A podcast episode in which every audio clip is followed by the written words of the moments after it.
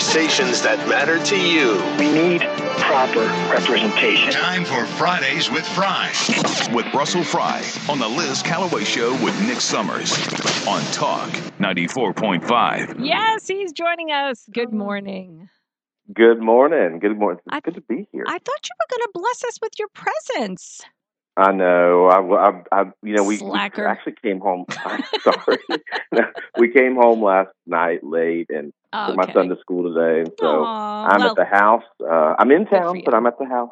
well, I'm glad you were able to do that. So, um, no, no problem for from us. So, I wanted to just say how excited I was for you when I got your text yesterday. So, make the big announcement, Congressman Russell Fry.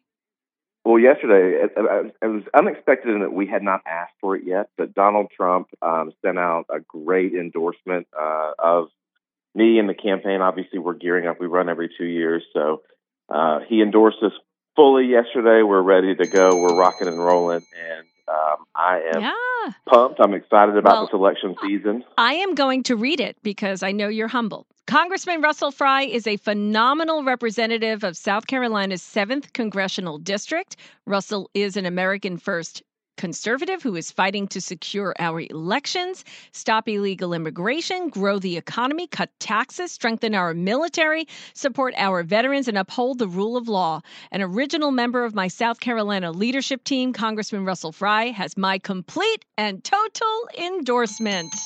Congratulations. I'm very excited for you. Um, that's big news.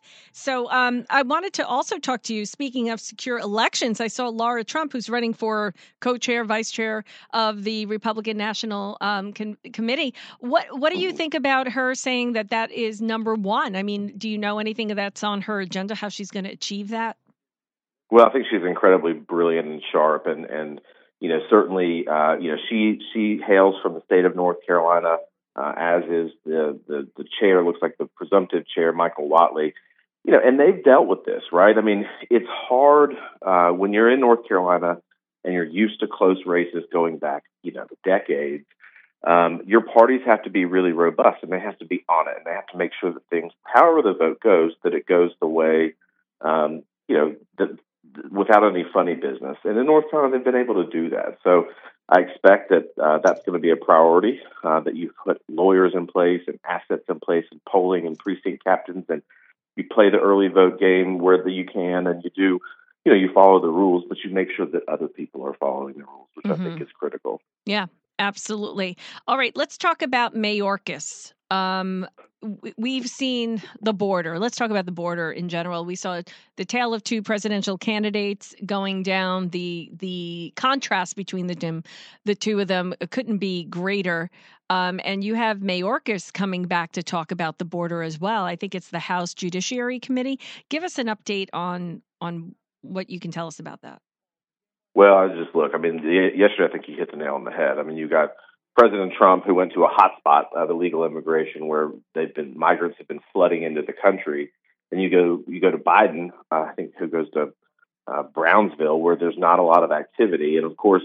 You're right. It was the tale of two presidents. You put a side by side. Who looks more presidential? Who looks more equipped to handle the job? Is it the guy shuffling through the gravel, uh, or is it the guy that like stands resolutely with law enforcement who has done the job before and is capable to do it again. and stays on topic. Doesn't go into Correct. climate change BS. di- Oh right, my right. gosh. Well, and that's and and Mayorkas echoes the same thing, right? I mean, climate change is a contributor to illegal immigration. What? I mean, that is just the the, the most insane thing ever. Um, no, it's your open border policies. I mean, we didn't. People didn't wake up all of a sudden and go, "Huh? Oh my gosh, the weather might be bad. Let me run across the border." I mean, Mhm. the, the numbers back uh, are incredibly. Uh, when you look at Obama's presidency and Trump's, and then you compare them to Biden's, it's it's astronomical. Mhm. Uh, and so we're going to keep focus on this. I think the American people are tired of it, uh, and honestly, they, you know, where I would say we need to be bolder, and I wish we were, is we need to fight on the border more, right? I mean, we know we passed HR two, which is the Secure the Border Act. the great piece of legislation that plugs a lot of the holes that the Biden administration has twisted uh, from a legal perspective. But we know that Biden took 52 executive actions on the border. And just as quickly as he took 52 executive actions to remove policies that worked with the Trump administration, he could take executive action today Mhm. to restore those, but he won't do it. Yeah. Um, another topic that we've talked to you about a lot was Hunter Biden, and we saw his testimony. Um, we saw that the documents were released regarding the transcript of his testimony. What did you learn from that? And um, why are some people saying, "Oh, it doesn't matter"? We already we know that the big guy is Biden. He admitted it. He admitted that Mhm. he was with these m- meetings. And what what else do we need to show in order to make that connection? Well, I think I think where we're at right now. So so Hunter wasn't the he was a, a central piece in all this for sure, um, but he's not the only piece. And so um, clarifying, connecting those dots. Here's where we're at. I think right now is, is obviously uh, he has requested um, previously a public hearing, and in fact, we all remember the circus that he performed when he came to the Capitol and wanted a public hearing, and you know that's not what we do. So. Uh, we were going to hold him in contempt. he relinquished and said, I'll come in for a deposition. So the deposition, eight hours of, of, of testimony or so, something like that. Um, there was a lot of uh, what, what I think is really interesting is that he pretends that all of this was legitimate, that everything was just a legitimate international business transaction, and that it was all arm's length, and his dad had nothing to do with it. But when you parade your dad around and you go with your dad on um, Air Force Two, and your dad casually strolls in to meet your business associates or people that you might be doing business with, you know, it is an international business transaction, um, or it's it's really a bribe masked as an international business transaction, and that's that's kind of where where I take it. Look, he was incredibly well prepared, as we expected that he would be from his lawyer. Um, you know, he continued to officially deny uh, that that that President Joe Biden, Vice then Vice President Joe Biden, was involved in any of his business. But we know from other testimony, right? We know from we know from Rob Walker, we know from Bobulinski, which was a business associate of of Hunter Biden. We know from a whole host of people that Joe Biden was kind of the he was considered the brand. He was kind of considered one of the central features. You know, they trotted him out as a hey, look what we have. Um, and bribery, I don't understand how the left thinks that bribery doesn't have to happen uh, unless you pay the person directly. Mhm. Bribery can be, Liz, hey, um, your dog's a really cool dog. Uh, hey, do this for me, and I'll buy your dog a new house. Hmm. Like that can be bribery. Right. It doesn't go to you directly; it goes to your dog. And so the same thing goes here. And so the the left is jumping up and down, and, and there's at least some members who were demanding that we have a public hearing, but now seem to be kind of walking that back. Uh, I don't know that they want a public hearing, but you know, certainly Hunter Biden has agreed to that, and the chairman's going to take him up on that offer. It looks like. Mm-hmm. Okay. Um, I, I I'm going ahead because I don't want to lose some time here. So talk about this the CR that was approved um, to keep the government open. What was that about? How did that work out? Well, so the fiscal deadline, if you remember back in January, uh, the House did a laddered approach uh, where they said these groups of appropriations bills will expire on this day, and the second group will expire on a different day. And that was kind of in an effort to break it up a little bit and to focus, you know, on one set at a time. Uh, so the, the continuing resolution came up this week. Um, again, I've been consistent with this. I'm not going to vote uh, to to fund Nancy Pelosi's budget. Uh, she drafted a budget right before House Republicans took over. That is the budget that we're operating under. That is a budget under the continuing resolution. And again, most of the functions are you know typical functions of government, but some of them are not. And and I don't trust you know the, the process that happened before House Republicans took over. And I've never, un- unless there's a cut or unless there's some sort of war security, I'm not going to do it. I'm just not. So uh, where we are now is it obviously passed in bipartisan fashion. I think a lot of conservatives voted against the continuing resolution. Um, but what I'm at least happy to see is that there is an agreement on dealing with directly the appropriations bills, as Congress should have been doing all along, but hasn't. And so uh, it remains to be seen what those look like. Um, I think those, that text we're going through it now, and, and some of it's still coming coming out. Uh, but uh, what I am at least pleased about now is that there is a focus on getting to the appropriations bills, which is something that conservatives have been clamoring for a long time. Now, we'll see what that looks like, and we'll see what the spending looks like, and we'll see what the contents look like. On that, I don't have a whole heck of a lot of faith given past actions. Uh, but that's kind of where we are with the continuing resolution right now. It's a continuing resolution for one, essentially one week. Um, and next week, it looks like we're voting on a series of appropriation bills. I think five or six, something like that. Um, mm-hmm. And uh, so you uh, voted. So you voted against it. I did. Okay. I did. All right. I did. Um, the I, only the only CR I've ever voted for was the first one, mm-hmm. which was a cut. It was a one percent cut. It had mm-hmm. a debt commission in it, I believe, and it also had permanent border security fixes. Okay. And so, if we're going to start cutting and, and altering the fiscal track of this country, we need to be serious about it. Uh, that was a, a, serious proposal to, to start to bend the fiscal arc of, of the nation's capital. Um, but absent that, if we're going to continue to prop up this bloated bureaucracy, I'm not going to do it. Okay. We're speaking with Congressman Russell Fry. If you have any questions or comments, you can send them into the Showtime Autoglass text line, 843 798 TALK 798 8255. Glenn is standing by gathering those. Uh, before we go on, Congressman, I'd like to ask you about, and, and since I've known you, um, you've always been talking about like two things pop into my head is uh, legislation to uh, counter the opioid epidemic, and the other one is human trafficking. And you recently held a, press conference outside the Horry County Courthouse. Tell us a little bit about that. Uh, thanks for that. Actually, it's a, it's a good, it's a, it's a great issue. So, human trafficking is a problem that affects Horry County. It affects Marion County. It's rural. It's urban. It's black and white. It's not it's not red or blue. It's just it's it's pervasive. Thirty million people worldwide are human trafficked, and and the United States is no stranger to that statistic either. And so I look at laws and how things are structured, and one of the things that perplexed me was that 47 states have a law on their books that says if you're a victim of human trafficking, it's a defense in a court if you get picked up. So victims, survivors get picked up for prostitution. They get picked up for identity theft. They get picked up for, you know, a whole host of kind of misdemeanor esque type crimes, maybe even some felonies. But when you're a victim of human trafficking, you're kind of a puppet, right? You're a puppet of the trafficker. Mm-hmm. And so when when you're charged and you're convicted, a lot of times you go back into the world that you left before you were arrested. Sometimes you have no choice because they'll hunt you correct. down.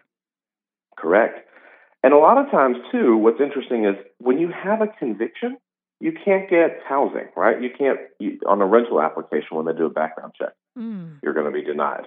You can't get job opportunities. Um, you can't go to your child's school, as one wow. trafficking victim talked about t- this week. Mm-hmm. Um, and you can't vote. And so there's a lot of things that come with that because you're a victim. And so this this bill is bipartisan.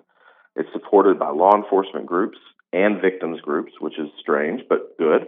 It's supported by conservative organizations like CPAC um, that are good. And it says if you're a victim of human trafficking, it is a defense to any crime that you're charged with, not any crime, but I would say misdemeanor, nonviolent type crimes.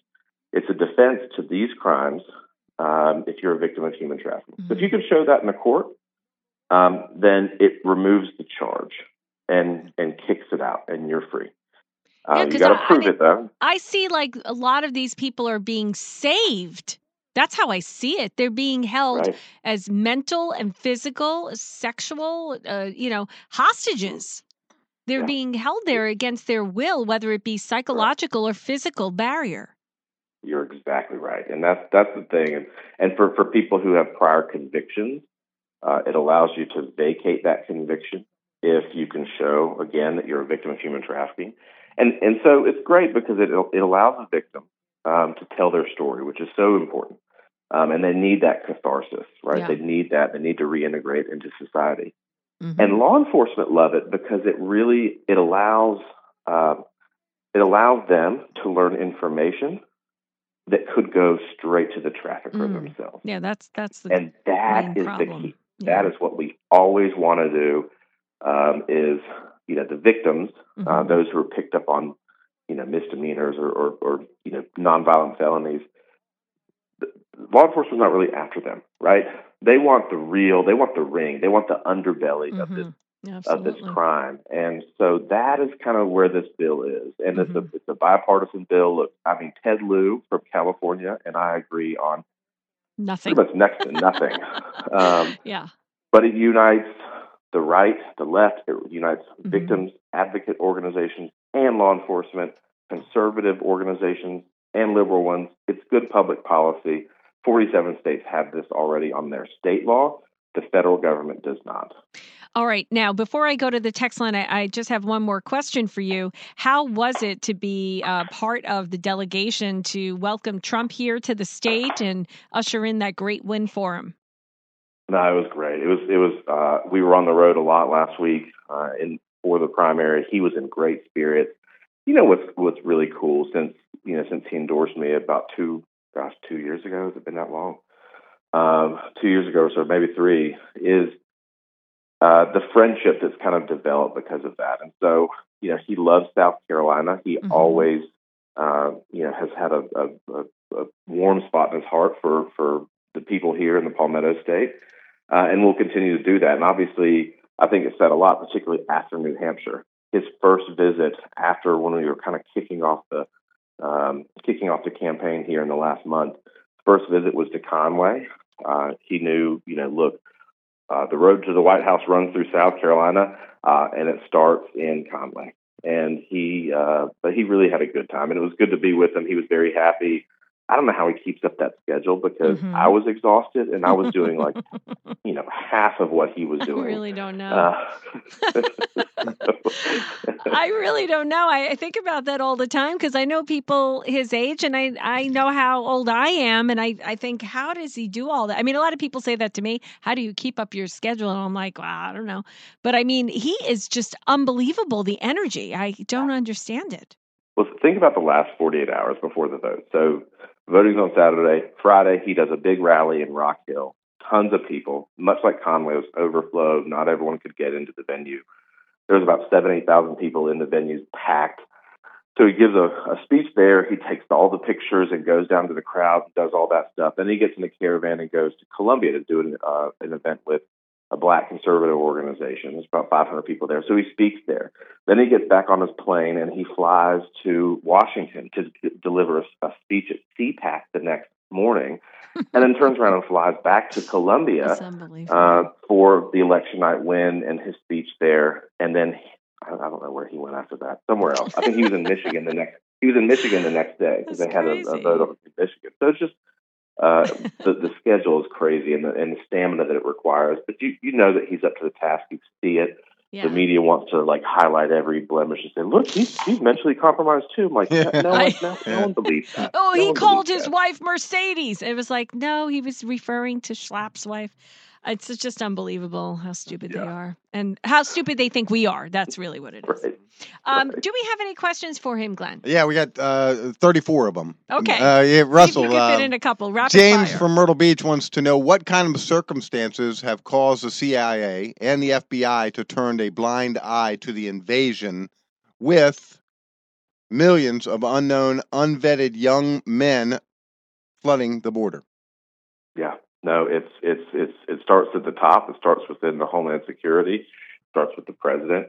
That 340 people that we have apprehended, which is an all-time high by a mile. I mean, Trump had like five that were caught uh, that were on the terror watch list. Biden has had 340, and those are the ones that we know about. We know that close to two million people are considered gotaways in this country, which means that they're here, but we don't. We were they evaded apprehension.